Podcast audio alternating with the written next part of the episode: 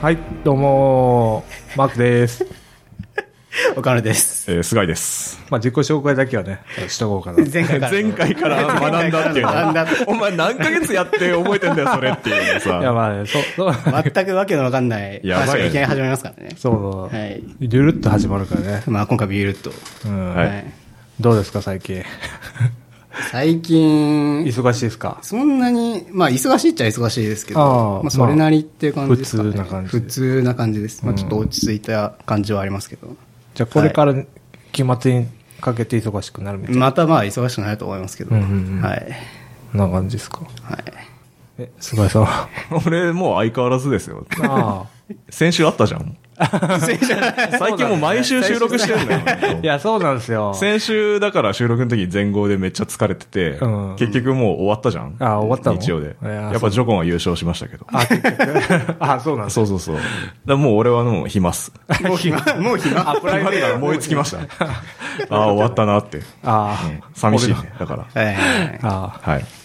そうですね。あでも僕の前回回からの、ちょっと、あの、更新で言うと、あの、個人開発をやろうみたいな話を僕はしてたと思うんですけど、あ、あ、してましたね。あの、あれまあ、個人開発をしようっていう方針は変わらなくて、ただなんか、フラッターでやろうかなとか、なんかごねごね言ってたんですけど、うんあの、分かったことがあって、あの、逆に何もやり始めないっていう、あのサイクルに落ちてしまったんで。わかるわかるわかる。調べすぎて。そうそうそう。わかるあとはなんか、新しい技術なんで、こう、あまり、こあーそうう、なんか、ちょ新っとモチベーション上がんなくて、確かにあの、ちょっと手が全然動かなくて。わかる。なんで、まず先に、こう、あの、お得意の Android のアプリから、あの、作っていって、何が必要かとか、あの、要素的なところとかをまとめていこうかなっていうところがアップデートです。それね、めっちゃ正しくて、うん本当新しいのいきなり一気に取り入れようとすると、そうそうそう。そこで止まっちゃうんですよね。そうなんですよね。なんかそこで、なんかそれが理由で止まっちゃうのすげえもったいないなと思って、まあそこをちょっと方針転換をしようかそうなでと。すね。さすがっす、そこの修正してくるとこ。早いですね。以上です。あ、じゃあもう作ってんすかもえーっとね、一応作ってはいないんですけど、こう、なんか構想自体とか、こういう要素が必要だなみたいなのとはいはいはか、いはい周辺、こう、周辺のなんか似たようなサービスをちょっと調べて、でもそんなこう大した大きいプロダクトじゃないんで、あの本当になんか生活に、僕の生活にすごいマッチした、う。うん。あの、僕ニーズのものなんで、はいはいはい。はい。なんかそんなにまだなるほど。しっかりとっていう感じじゃないですけど、まあ徐々に徐々いいにっすね作っていこうかな と。そのもう自分が欲しいものを作るっていうのは、ポール・グレアム的には正しい、ポールグリアム的には。正しい戦略なんで、はい。期待っすね。はい。まず前回からの、あれですね、あの、トラストセーフティについてざーっと話したんですけど、あれをちょっと1ヶ月かけて、なんとか言語化した記事を、昨日、ちょうど昨日公開しました。はい。見ました。結構長い、2、3000字あるんじゃないかな。結構ボリューミーだし。結構ね、広げちゃいましたね。はい。ただ、だいぶ、だいぶ言いたいことが少しまとまったかなっていう感じの内容になってます。一応、その後に貼っとくんで、あのぜひ読んでもらえれば。はいはいだから結構この前 話していただいた内容をさらに、さらにもうちょっと補足してる感じ補足、補足というか、整理ですね、どちらかというあーと。うん、で前回はあの、一応聞き直したんですよ。あの書いた後に、はいは内いはい容、自分で話した内容。あの似たようなことは言っていて、ただなんかちょっと、あの、順番とかゴニョゴニョになっちゃったのを、あーだいぶ綺麗にあの整理したかなっていう感じではありますね。ただやっぱ書き終わった後、もうちょっとここ書きたかったなとか、あえてそこ絞ったんですよ、もう。なるほどうんなんか書きすぎると何も伝わらなくなっちゃうかなと思って、だいぶ絞ったんですけど。テーマは一個に。まあ、そういうのはなんかまた別の文脈の記事で補足なりなんなりをしていこうかなと思っております。はい。一応ね、月に1本、そのトラストセーフティー周りの記事を書くっていう目標はあるんです。あ、そうなん個です人か的な目標。あ、なるほど。はいでも1月に達成できなかったんで、急いで2月の昨日 に、あの、駆け込み駆け込みで、2月4日に駆け込みでなんとか、はい。なるほど。やっぱその、いちいあのね、やっぱ1月でやらないことを継続しないんで、うんはい。そうですね。はい。 確中か学でに。やらないと継続しないんで。マークさんなんか、ないですかえー マ ークさんななんかないですかまあ、今年ポッドキャストですね。 ポッドキャストは確かにちゃんとやってるね。そういうこと、個人開発的な話ですか。そうっすいや、ね。 やっぱドルコスト平均法でしょ。そうっすね。そっちちょっと地道にやっていきたいと。地道にやってるんですかいや、ちょっちゃんと講座開設した いや、話じゃない。してないのえどこがいいの一週間経ったよ、もうだって。だってから SBI が上場するからさ、どうのこうのって。待った、待待った方がいいんじゃないのいや、わかんない。あ、そうなの僕はもう楽天証券。あ、楽天、そうだね。 どっぷり楽天使ってます。そうそうそう。あ、そうか楽天カードで買えって言ってんの。そうか、そうか。カードでね、そうクそレう、ジッカートドでで。投資に買いましょうって。 ああ、まあそうなりますよね、基本的にね。はい。じゃあ楽天カード契約して、そう8000ポイントもらって、そう。そうそう。 そっからっすね。そういうことですそ。っから美味しい、美味しい、美味しいですよ。はい。じゃあそうします。じゃあそうしますかね。はい。はじゃあ、小ノートを順番に寄っていくと、その、あの、AI 発注っていう 単語が書いてあるんですけど、これ、あの、セブンイレブンが、はい。あの、千葉県の、ここ、多分、記事では千葉県の全店舗の実験導入って書いてあるんで、単純に、要は発注、あの、コンビニの発注作業ですね。あの、飲み物とか、あーパン、だからどこの、どこまでを全部 AI 発注にするかわかんないですけど、結局その、人手でやってるんですよね、今。要は発注とかって。そうですね。私がバイトしたあ時のにこれね、僕もバイトで経験したことあるんですけど、飲み物の発注やってたんですけど、めっちゃだるい。 だるいっすよね。うん裏のバックヤードのあの冷蔵庫に行って、数数えて、だいたいこんなかなとか、なんかそんな、そう高校生のバイトがそんなこと言ってるんですよ。ダメじゃないですか。 本当普ですよ通に。そんなのを、要は、要は、まあ、機械学習でしょうね。あの、パターンとか時期とか、いろんな変数が、あの、あるはずなんですよ。ポスデータとか、いろいろその実績が絶対あるはずなんで、それを活用して、結局自動で発注処理かけましょうっていう話だとは思うんですけど、まあ、それを本格的に、こう、千葉県の全店舗に、あの、事件的にやるっていう。なんかもうやってたのかと思ったんですよだから多分意外と実験的にやってたと思うんですよ。あーとあるなる店ほ舗どでは、うん。で、そこで成果が出て、結局上がるっていうのが分かったんで、まあ、やりましょうって。まあ多分売り上げと結局そのこあの効率化みたいな、うんあの。結構時間かかるんですよね。発注作業って。いや一時かかりますよねなんだかんだレジとかと一緒にやってるんで、1時間ぐらいかかるんですよね。なんか飲み物を発注するだけで。でも大体打つの決まってるんですよ。うん、そう、売れ筋決まってますねそう。そう売れ筋決まってて、あとこれぐらい減ったらこれぐらい入れるっていうことが大体決まってるんで、なんかでも、うわす、なんか私のバイトした時は天気が結構ね、ああ、天要気変わりますね。うんなんか天気によって売り上げが全然違うから。天気によって全然変わりますね。だからおにぎりとか、ああいう系あは、あそそうのそうそう天気の日だと売れないんですよね、結構。そなうんそかうそそう。れで、だから、あまのしたけどね、発注機あるんですけど、天気出てるんですよね。ああ、そうそう。全国の天気出てるんですよ。なんで、それ、そうやって自分たちの地域の天気見て発注かけるっていうのが、まあ、あの、特に食べ物系、あの、賞味、賞味、消費期限が近いものの発注とかは、やっぱそこに左右されるんで、まあでもそれをね、あの、全店舗、いきなり千葉県やるっていうのは、また、すごいですね。す全ごい店って取り組みそうでっすすねね。これ、ただね、あの、中の人に聞いてみたんですよ。お、中の人に。とあるとある中の人に。とあるはいとある中の人に聞いてみました。聞いてみたんですけどおーまあその人的には結構微妙だなっていうあーなるほどえー感想らしくて。精度が低いっていうんですか、なんでかっていうと、んまあ、確かにその、基準を AI でっていうか機械学習で決めてくれるのは楽なんですけど、んまあ、状況によっては結構在庫型になりやすいんじゃないかっていう。あー、はいはいはいはい。あまあ、欠品しづらいからいいっていうのは確かにそうなんですけど、まあ、大体どのお店も、なんかよっぽどのことがないと売れ筋商品って欠品させないんです って。うんそうですね。確かにいや、それはそうですね。そう。うんコーラ、コーラ切らしちゃいけないですから。あーうんそう、そんでね、だからその非デイリー商品、いわゆるおにぎりとかパンとかじゃないやつでうん、検証したっていう話なんですけど、その記事うだんそと。うですね。えっと、デイリー商品を除くって書いてあるんで、そうそうそうつまりそういうことですね。うんで、なんか、欠品させなかったっていうことは、多分、バックヤードっていうか、その、在庫がめっちゃパンパンだったんじゃないかって いう懸念があって、あ、 確かに。そこを気にしているっぽいですね。ああ、だから千葉県なのでか。まだ若干懐疑的なようですね。あの、中の人的には。なるほどねで。もこれなんかデイリー商品除いて、全商品の80%ぐらいカバーできるんですね。すごいですね。へえ。でもだから、だから全80%ぐらいはもう自動で発注になるってことです。すごいね。ええでもそれって、まあ、多分そっちの効率化の方が大きいんですよねあまあ。結局、確かそにの在庫みたいなのの変数と、はいはいあの、まあ、あの、変数というかリスクと、その、どちらかというと、その、時間がかかってしまっている作業に対しての、その、なんだろう、効率化の悪さっていうところの、天秤にかけての結果なんで、まあ、いろいろあると思うんですけど、まあでも、ね、かといって、こう、懐疑的になりすぎてやらないと最適化されていかないんで、まあ、そういう在庫がどうとかみたいな話の変数にどんどん踏まえていって、多分やるのがいいんじゃないかな。一応、会記事に書いてあると、合計13の内部と外部の要素で最適化してるみたいですね。うんだから、それこそ天気とか、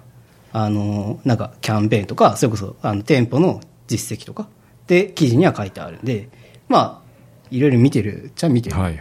い。であとね、中の人情報であって面白かった のは、その、お店の商品だけじゃなくて、うんその、お店の備品、は、消耗品とかの発注ではいはいはい、そういうのが使えると、そっちの方がありがたいみたいな。ああ、なるほどね。例えばその、なんですか、おしぼりとかビニール袋とか、そういうのあるじゃないですか。あるあるある。あれって店の経費なんで、うん。結構ね、あのー重要なんですよね。そこのコストをコントロールするのって。なるほどね。うんなので、そこをなんか、機械学習で最適化してくれたら嬉しいな、みたいな話をしてました。うんなるほどね。でもこれちなみになんか記事の後の方に書いてある、なんかテストで1日あたり80分かかっていた発注作業を平均35分削減し、発注時間45分に短短縮できたって書いてあるんですけど、これ、えーっと、多分その、デイリー商品まで含めての多分発注時間ってことですよね。だから全体のそれ以外の80%の商品で、まあ、えーっと、だいたい35分かかっていたってことなんで、まあでもだいぶ大きいんじゃないかな。そうですね。でも、その分、要は、でも、その、よ、逆に、デイリー商品に45分かかってるってことは、ここ結構ネックなんですよね、結局。やっぱいろんな変数があって。うんデイリーは難しいあのでーすねそうそう、変動するんでうん、まあ、ここがね、さらに AI で発注になると、もう、万々歳なんじゃないかあな。そうですね。まあやればやるほどデータが溜まると思うんで、んそうそうそうそう精度は上がってくんじゃないかなって思うけど。うん。なんかね、結構、あの、まあ、変動はし、いろいろ、あの、いきなり変動するとか、なんかいきなりあるとは思うんですけど、でも、あの、メディアロスとかはもう事前に知らされてるんで、あの、はいはいはい。そうそう、なんかツイッターでバズるとか無理ですよ。あの、ヒカキンみたいなのとか、はいはいヒカキンがいきなり、なんか、セブンの商品いきなり紹介しますみたいなのは、さ、あの、知らされないと思います。企業案件とかでなければ。うん、ああいうのでいきなりスパイクするのはちょっと無理なんですけど、でも、ああいうのも、あの、変数として入れればいいんですよ。あの、ツイッター見て、えツイッターの API で、そういうのフォ、ポーリングして、あああ、ーセブンの商品とかわかるかしら YouTube とかそういうのを見てなんかトレンドに乗ったみたいなそうそうそうそういうところに入ってくるとさらになんかねスパイク対策もできるっていうか、これでも物流のこう届くタイミングもあるんであのそうだよね無理っちゃ無理の時もあるんですけど全体が対応しないと。そうそうそうそうそうそう、対応できないからうん、生産の方も絡んでくるんですかね。その、あー A 発注で、じゃあ増産しようみたいな。まあ、入ってくるんじゃないですかん徐々にはうんなるほどね。はいまあじゃあすごいいい取り組みだなと思って、はいお菓子メーカーの営業とか、厳ましあ、いそのかのな当事者の方々は大変かもしれないですけど、あの外から見れば素晴らしい審判だなと。うん、最適化する。これ8日どもやるんですかあ、なんか、洋画堂もやるみたいですね、5月から。あー今年の5月から、これ、洋画堂は全店舗、全国だと思います、多分。一気に。へえ、伊す東ごい洋華堂5月から全157店舗って書いてあるんで、これはもう全部かな。セブンアンダー。うんはい。しかもここは加工食品とかデイリー食品が入ってるんですよ。うん。すごい。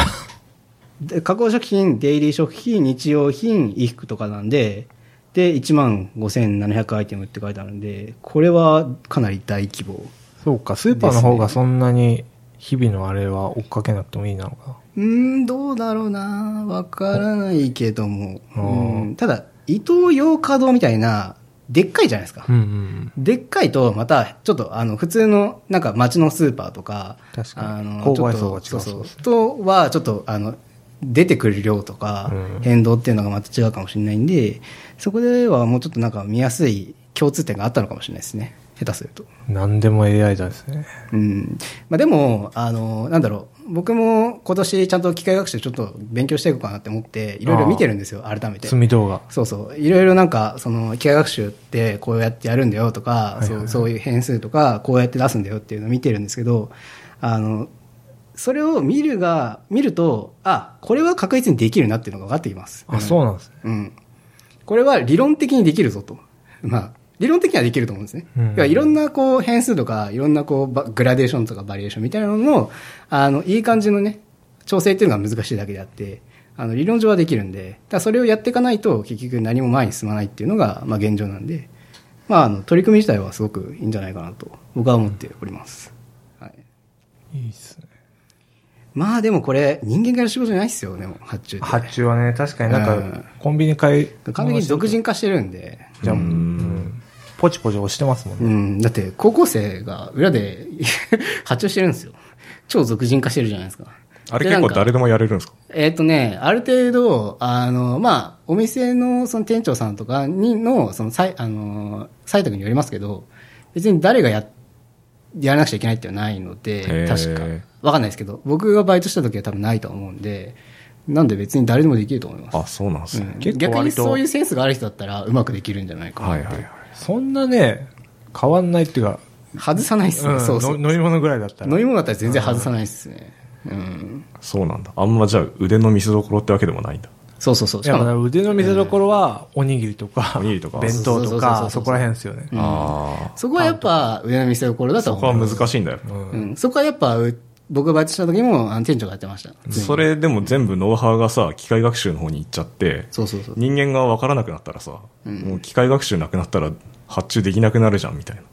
うーんまずそれはね、売り上げデータがあるからいいんじゃないですか。これね、結構いろんな業界でそういう問題があるっていうか、あのああ、なるほど。トヨタとかのさ、工場でもなんか機械がもうやるじゃん、大体。あーで、そんで日本のなんかなんていうの、職人っていうの、その人たちが技術が失われてててさ、あー、なるほそど。れどうやって伝承するんだみたいな話が。継承できなくなる。うんそ。の発注のさ、技術が失われていくわけじゃん。あるう意味。ん。まあでも技術ってほど大したことない。あ、そう。 わかんないです。わかんないですね。あのーあの、誇りを持ってる方はいると思うんで、ねそれはいい、すごい、すごい尊、あの、尊、尊敬というか尊重するべきだと思うんですけど、あのーかといって、そう言ってたら、やっぱ効率でまかあでねきないので、それはそうっすねやっぱ本質的に大事なのは何かっていうのを追求した方が、あの、トータルではいいと思うんですよね。わかるうん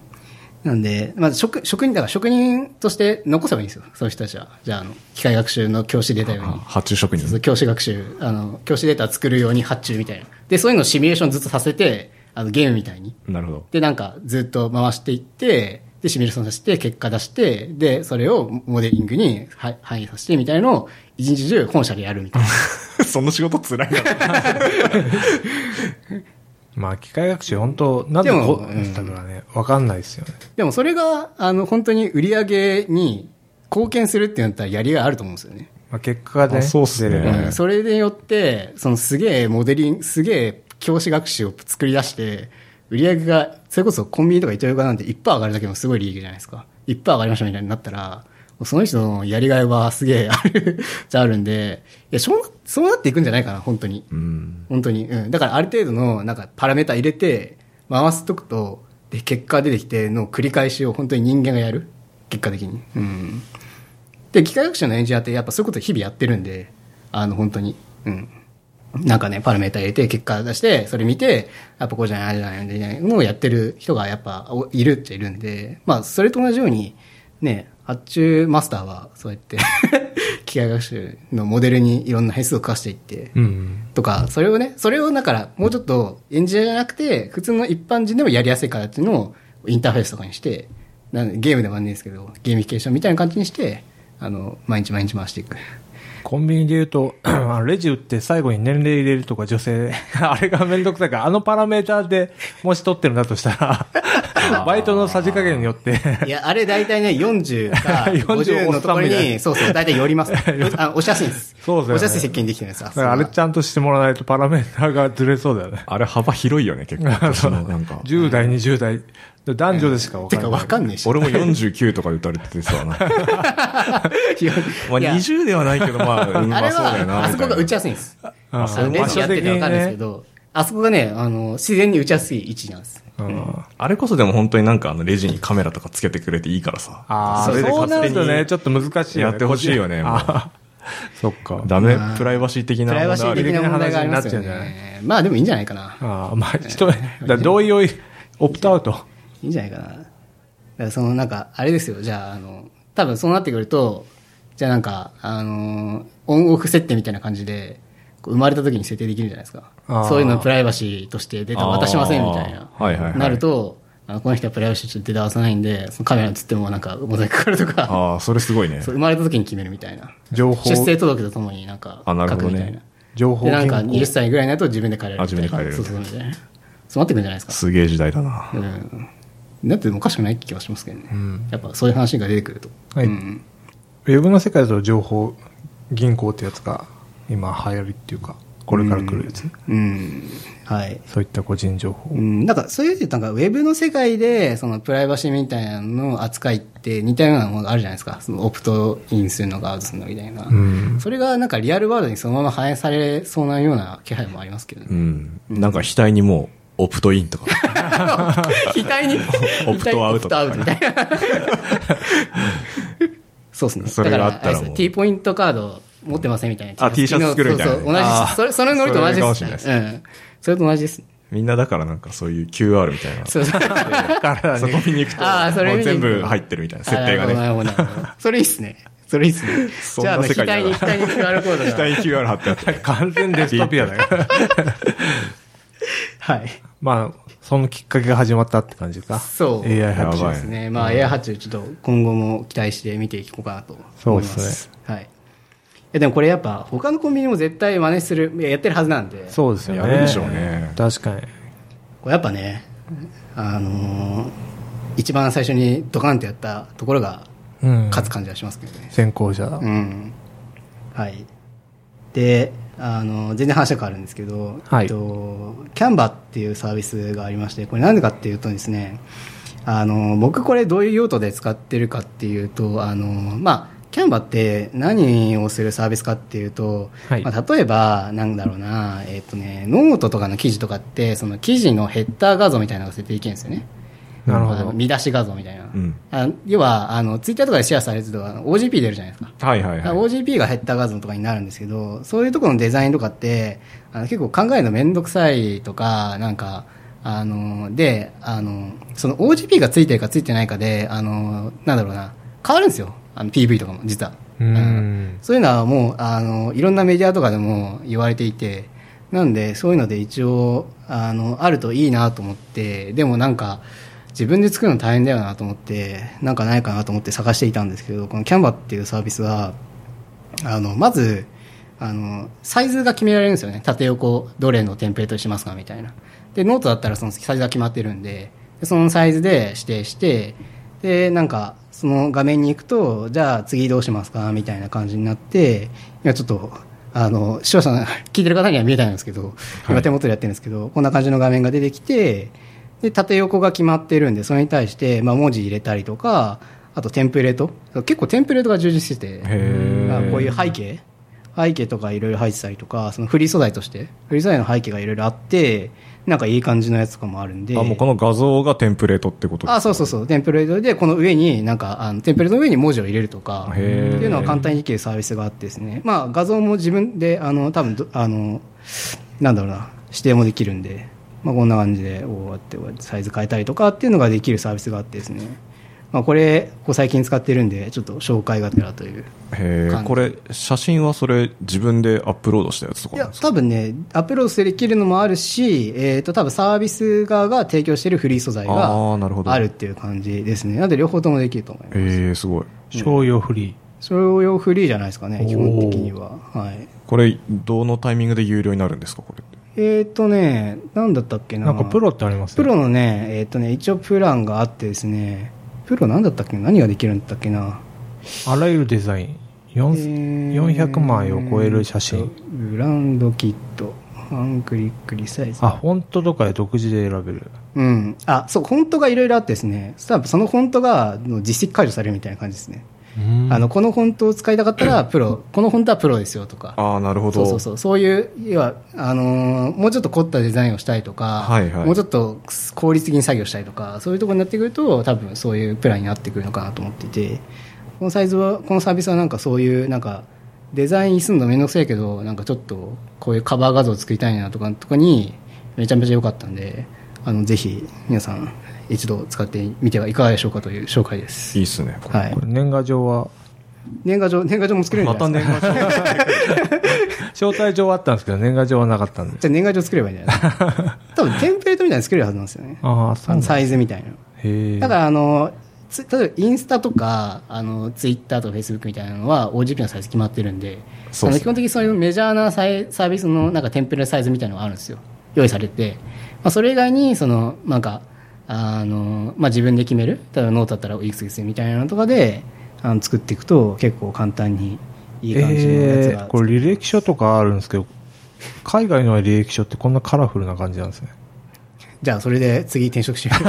カラフルな感じで。確かに。はい。目で立一ちますね応、あの、さっき話したトランザトラストアンセーフティーの、こあの、記事のカバー画像は、このサービスを使ってますね。へーあ特に僕の最近のその記事のカバー画像とかって、あの、文字だけ入れるとかが多いんですよ。あ、うんもう、面倒くさいんで、なんうか、ん。あの、なんか、写真選んだりとか、っていうの確かはに面倒くさくて、文字だけっていう時とかにも結構楽ですね。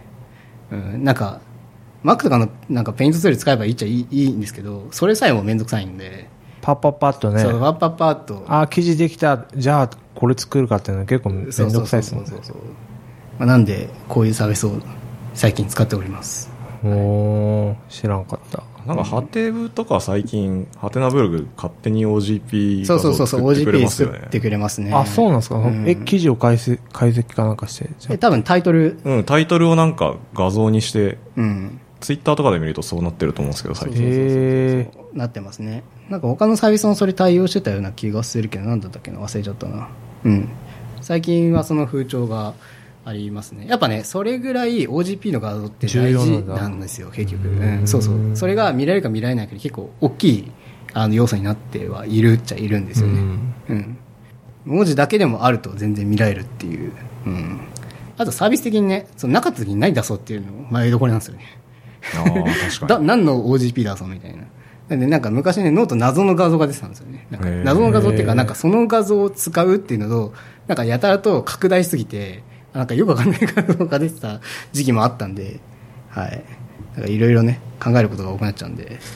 確かに。ただねあれあれの作成と結構大変なんですよねサーバーサイドでやるとかになってくるとイメージマジック使ったりとに。かああ、そうですね。そうそう本当はやりたくないんですよね、 わかる。うん、あれいい感じのあれを作ってくれるなんか SARS みた いなああ、だから、イミジックスとかだと多分、あーできそうっすねああなるほどねあれパラメータでいろいろ指定してできるんで、画像生成できるんで、あー合成とか、いいっすねなるほどなで文字も入れられるんで。ああ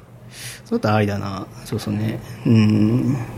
いい感じにそこら辺のね自分たちでマネージするのがめちゃめちゃめんどくさい確かに。なんかみんなラムダとかでやってんのかな。うんはい。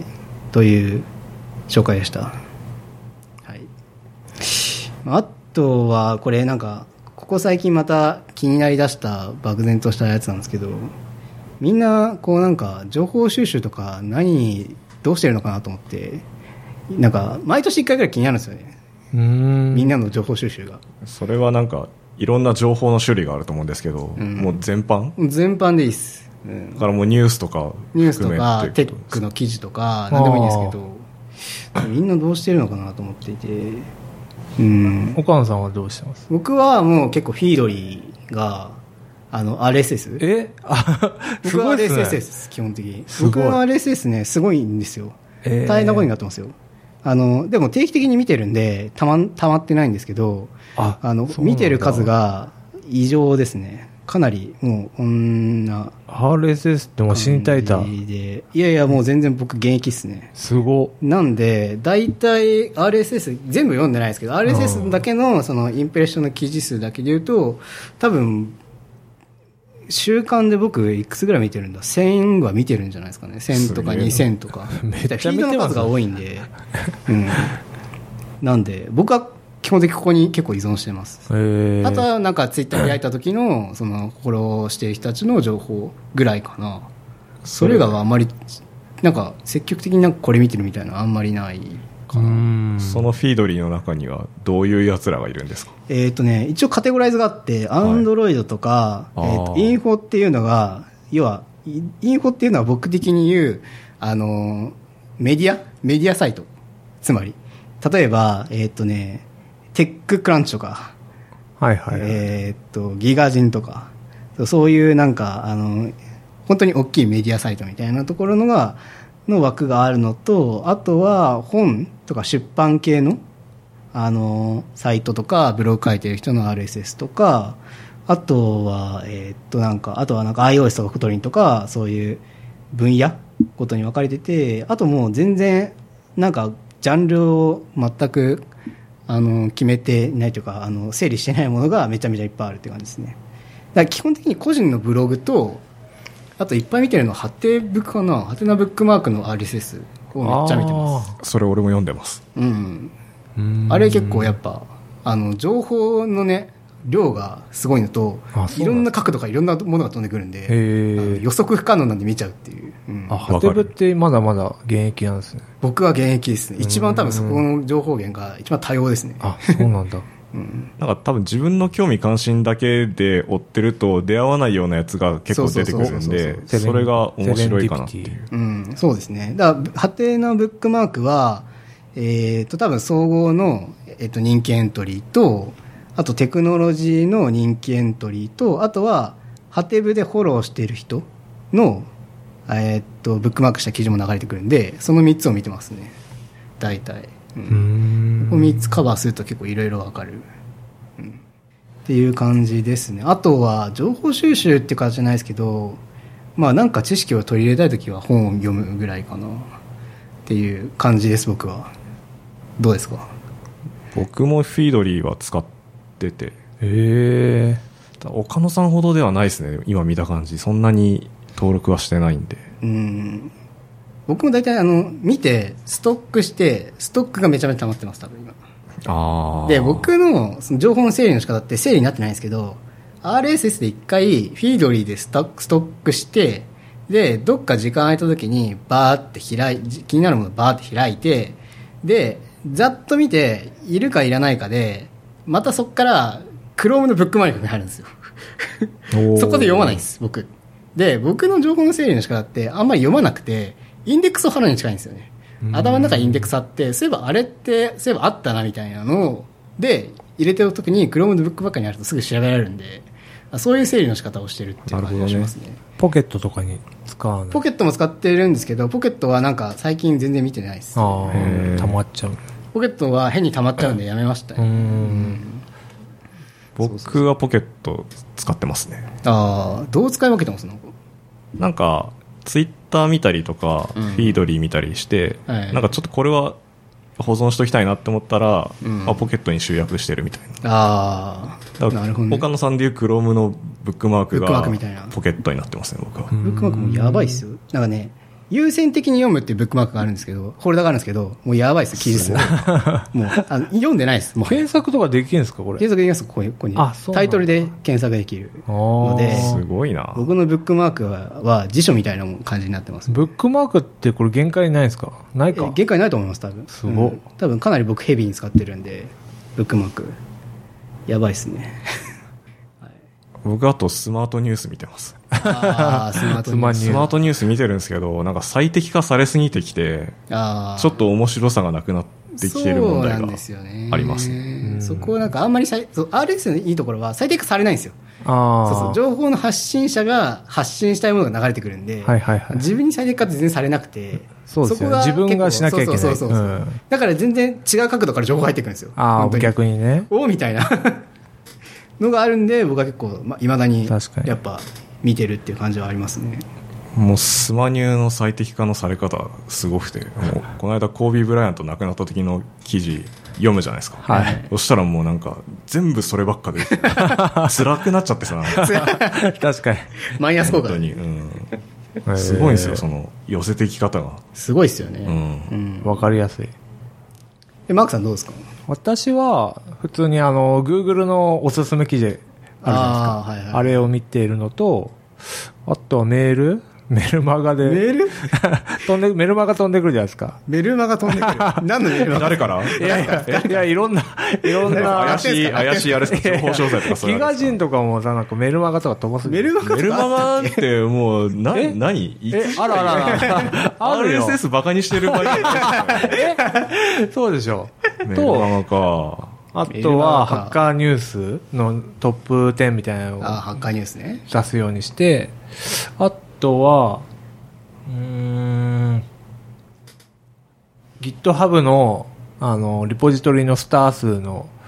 ランキングのやつが、あーいつもなんか Chrome のエクステンション出るんで、それでね、まあ見るのと、ああーとは、ポッドキャストポッドキャストうんあーでもポッドキャスト大事ですうねん、うんかなあと、まあ Twitter とかも見ますし、あうんそんな感じですね。あと、まあ、普通に本屋、本屋行って、ーうん何が流行ってんのかっていうのは見る感じですね。なんか本屋行って何が入ってるか見るんですね、ちゃんと。見ますね。なんか最近、定時で、6時に帰るチームを作る方法みたいな本がブワーってあって、ああ、なんかあります ね。知ってる人ななん見たことあかる。、あ、そういうの流行ってんだみたいうんな。なんか見たりとかうん。してますけど。 見たんですか、それ。読んだの読んだら、あ、流行ってんだなーって。 読んではないっていう。なんかギ GitHub は僕もなんか RSS1 個も見てますね。なんだっけな。あの、自分がフォローしている人のスターの RSS があるんですよね。あれ結構見てると面白いです。だかへえ。らこの人こ最近これに興味あるんだとか、ああ、な結る構ほ意ど。外な発見があるんで、あれ結構 RSS おすすめですね。はい。これでも情報収集ってなんかゴールないっすよねゴールないですね。で、なんか、あのーどうしようかなと思ってるのが、その、量と質どっち取るかみたいな話もあると思うんですよね。はいそれ僕はどっちかっていうと、量でカバーしてるんですよね、うん。今、ずっと。だからそれを、なんか、なんとかしたいなと思っているんですけど、いかんせん何が正解なのかもわからないっちゃわからなくて、じゃあなんか、そうなんか、いろいろ考えた上になんか、あの、日本経済新聞とか、購読した方がいいのかなみたいな結果新聞に落ち着く。みたい な、こう、あ、なんか、なんか違う方向に行っちゃうんですよ。ああ、でもまあ新聞とかで雑誌とかっていうのも一種の、うんなんか、手段ではまあ、あとね、ですよ軸が決まってないんですよね。何に情報収集するかみたいな軸もあんまりなくて。ああ、なるほどね。そうそうそうそうそう。まあ、ちょっとなんか、いい回があるのかなと思って。うんそうっすね難しいっすよねなんか仕事に生かしたいとかでもなくそのやっぱ知的好奇心を満たしたいみたいなのもあるじゃないですかああ、それやっぱはありますね、正直。うん。だからね、僕ね、ブックマーク入れてだいぶ、だいぶね、納得いってるんですよ。それ言うと。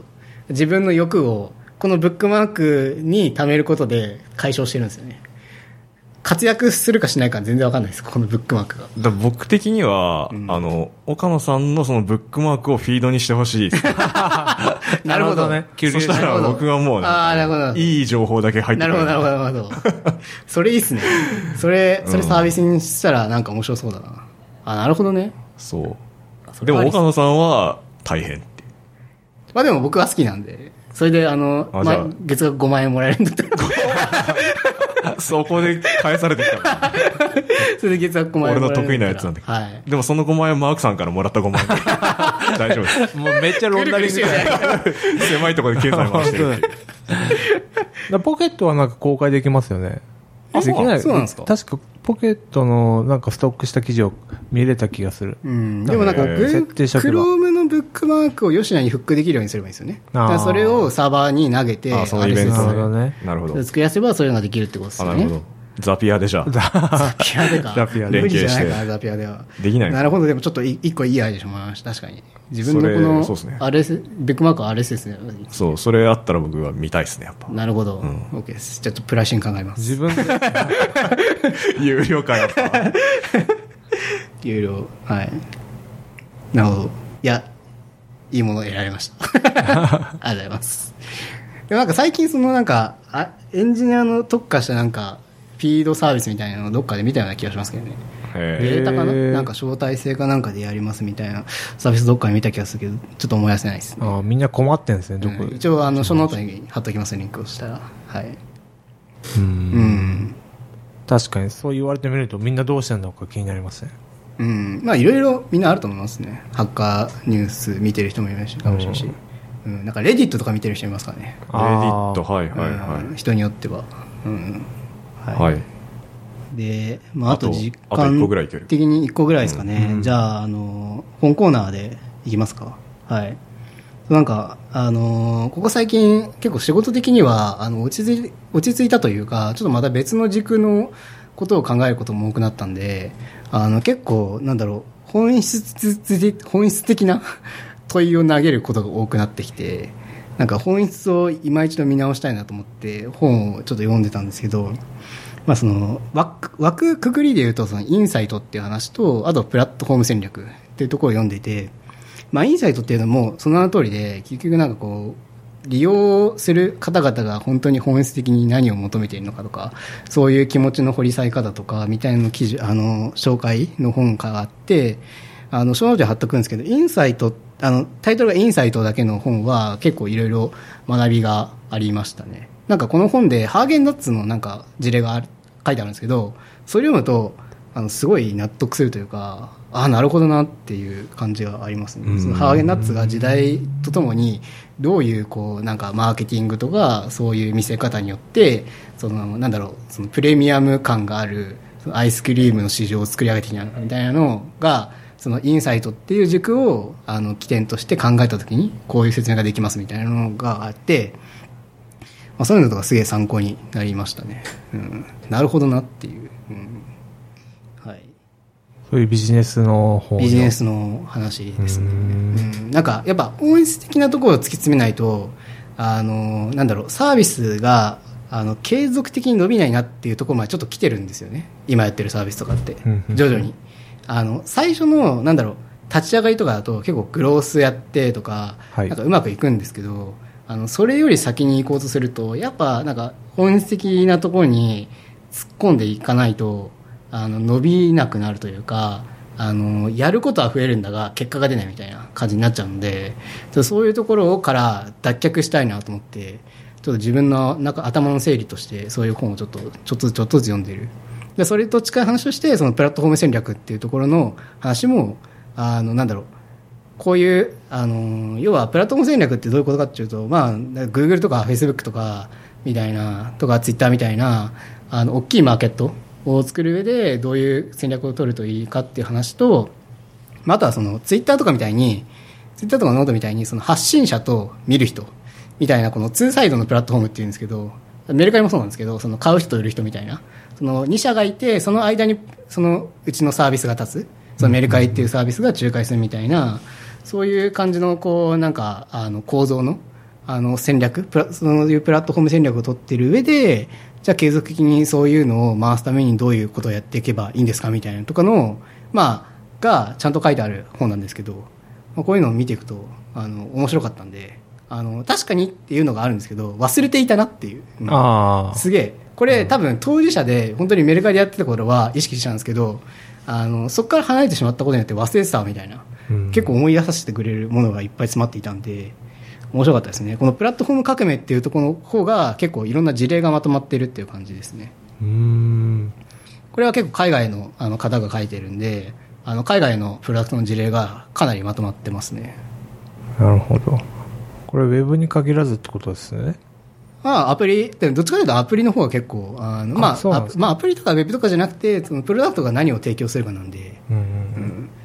だから海外だとその Uber とかもそうですし、はいはい Airb とかもそうですし、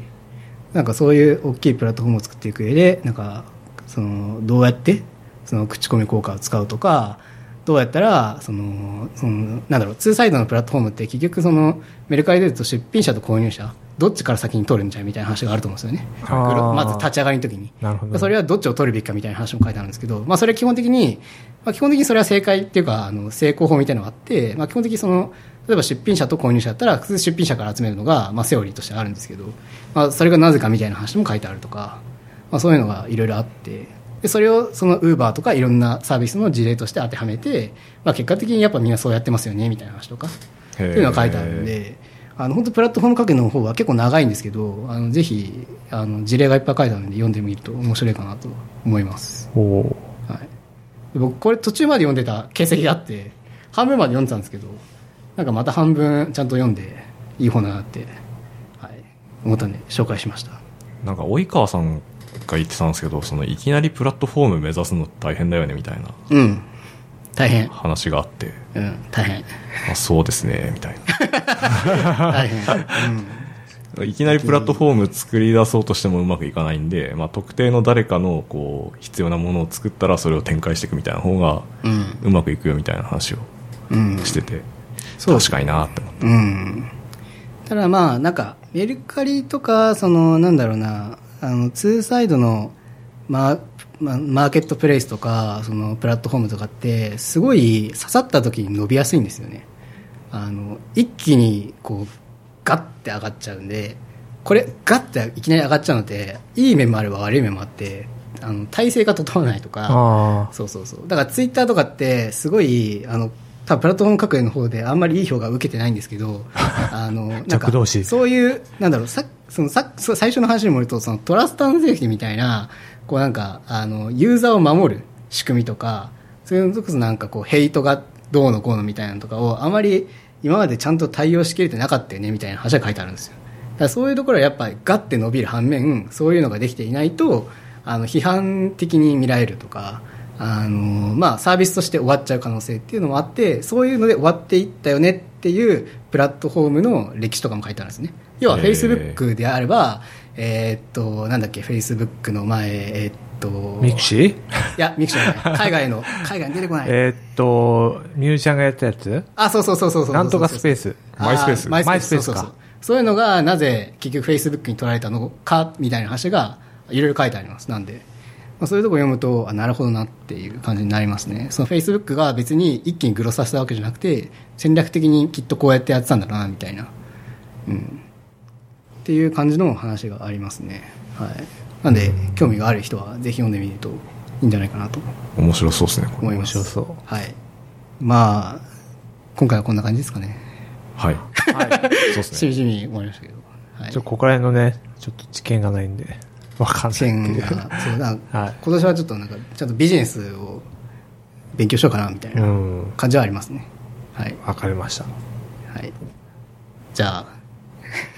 どうもありがとうございました。急ですね。ありがとうございましありがとうございましたた。ありがとうございました。